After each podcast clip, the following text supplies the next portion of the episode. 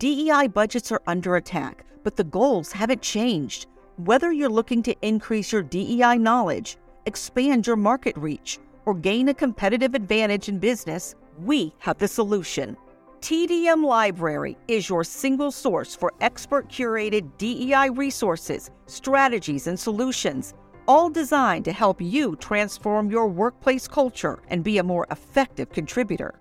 For $9.99 per month, you get access to our searchable subscription based digital library. There, you'll find articles, practical how to guidebooks, podcasts, award winning micro videos, and more than 700 Q&As designed to help DEI practitioners, thought leaders, and executives create a more inclusive workplace. Whether you prefer to listen, watch, or read, we have the resources for you.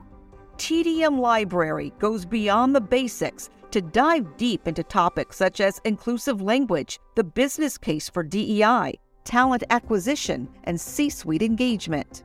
For less than the price of a sandwich, you get access to our library of more than a thousand pieces of original, expert curated DEI content. Join today and get your first 30 days free. Get your library card now at tdmlibrary.thediversitymovement.com.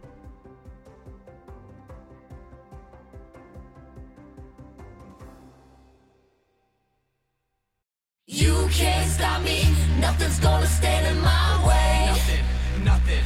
I'm gonna fly higher. Hey everyone, you're listening to the Donald Thompson podcast, and we've got a DT solo episode for you today. You know, typically when we think about diversity, equity, and inclusion, we look at what's going on in our companies, in our communities, and that's usually just within the United States. But what happens when our business expands internationally? What happens when we need to communicate effectively with someone from a different country who speaks a different first language? Well, today, Don shares his experiences and perspectives on global DEI. Here's Donald Thompson. As a professional, I've been really fortunate to have a lot of different interactions, both in the United States, but also internationally. But I didn't start out as a global business leader. I started out as a, a quota carrying sales professional in tech sales in Raleigh, North Carolina. And certainly I had some amazingly inspirational jobs before that, but we'll just start with the fun part. But one of the things that's really interesting is when you're doing something for the first time, there's a stress, there's an anxiety based on not knowing. And so my first trip to do and work with an international sales team for a very large opportunity, I was excited about the engagement. I was excited about the meeting and, and, meeting new folks from all over the world, but I was also very apprehensive. And so one of the things that I did, because I really didn't have that international sales background, is I asked a lot of questions of team members that did have that experience. What were some of the cultural norms that I needed to be aware of? What were some of the phrases that sound and work just fine in the United States that might not be appropriate for someone that is of European descent or Asian Indian descent?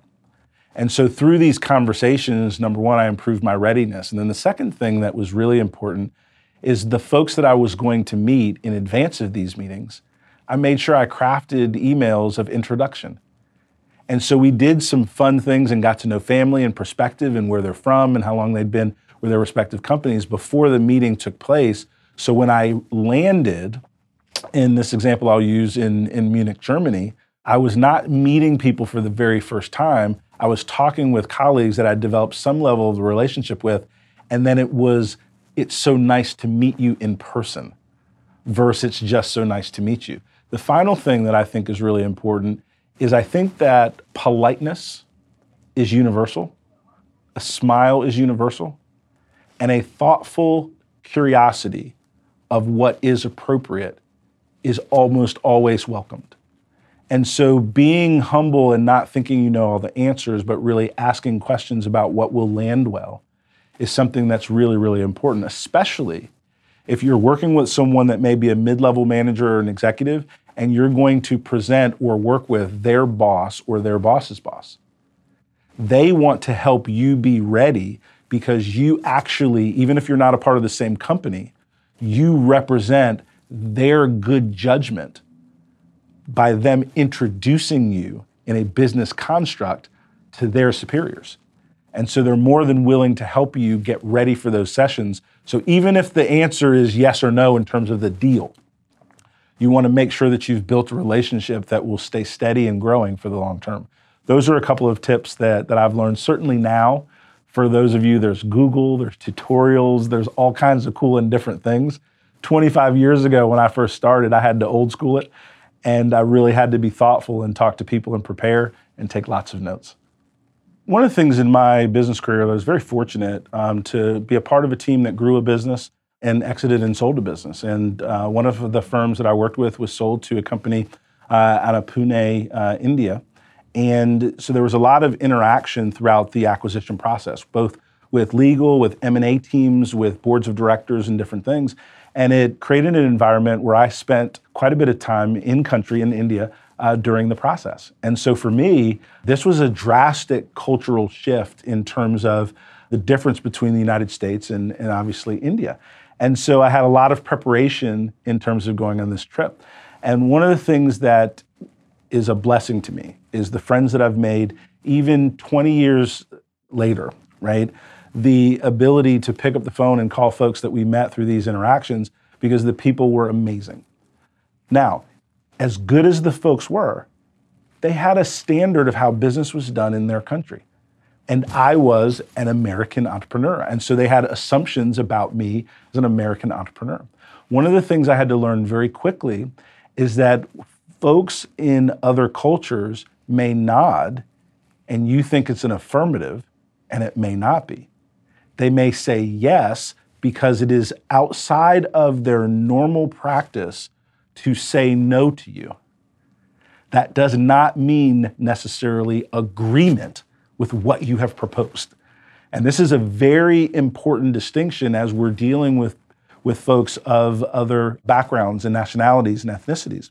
And so, one of the things that I had to learn very quickly is that when you have discussions, that follow up documentation of that discussion is very, very important.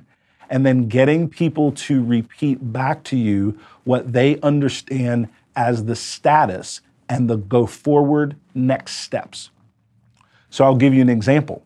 If we're talking about pricing of software technology, or uh, I'll use that as an example, and I will say, is this price point, is how I would talk, is this acceptable to you and your leadership team? There, there may be a nod. Well, that nod doesn't mean that they're going to pay the money, right? It means they understand what I've asked. That's very different than someone's agreement to what I proposed. And so I had to understand the difference between understanding of a conversation and that nod of, yes, I, I hear you, I acknowledge what you're saying, versus agreement. The other thing that was really important is understanding the hierarchy, the structure. In America, we are more prone to dive into a conversation with our leaders present. In other cultures, there is a very different approach to allowing the leader to set the tone verbally for anything that's done or said in a meeting. And people will wait patiently to be asked to engage by the leader based on title, based on stature in that room. And so these are some of the subtleties that I had to learn over time in dealing with business internationally. And it has been an amazing journey for me because it made me realize sometimes how a little bit arrogant we are as Americans, that the way we think about the world is the world.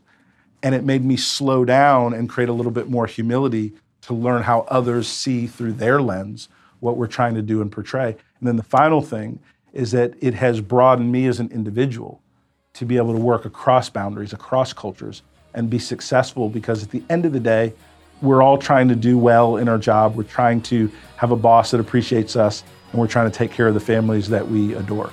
And there's so many things that bring us together that the things that make us different create some really nice spices of uniqueness. And my international business work has been a lot of fun.